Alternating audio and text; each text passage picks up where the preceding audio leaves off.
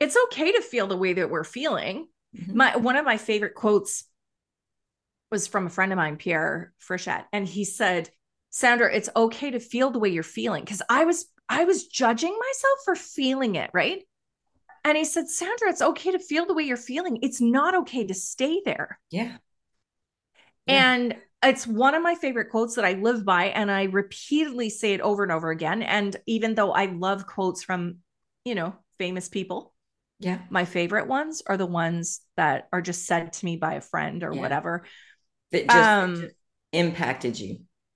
Yeah. And I'm, I Mm-hmm. will never forget that. And I will Mhm. continually give that advice to people. Um, and it's so true. Like it's okay to feel it Yeah. as long as, and you know, I we're try, gonna feel it anyway.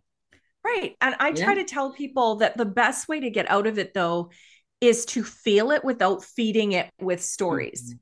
Yeah. Like, just feel you want to feel like shit, feel like shit, but don't tell yourself why you're feeling like shit. Don't judge yourself for feeling like shit because then you just compound it. Yeah. And if you feed it by telling different stories, I bet she fucking No. said that. I Yeah. bet she's talking about me behind my back. Mm-hmm. I bet that this is going to happen tomorrow. Why did this have to happen to me? All of that crap that we tell ourselves just like solidifies our suffering.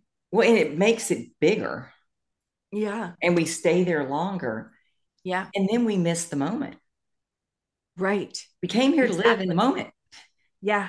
And when we're living in the future on predicting what's going to happen and how bad things are going to be, or living in the past with regret and hate for ourselves or others, Yeah. we're not living right now. We're missing it. Well, yeah.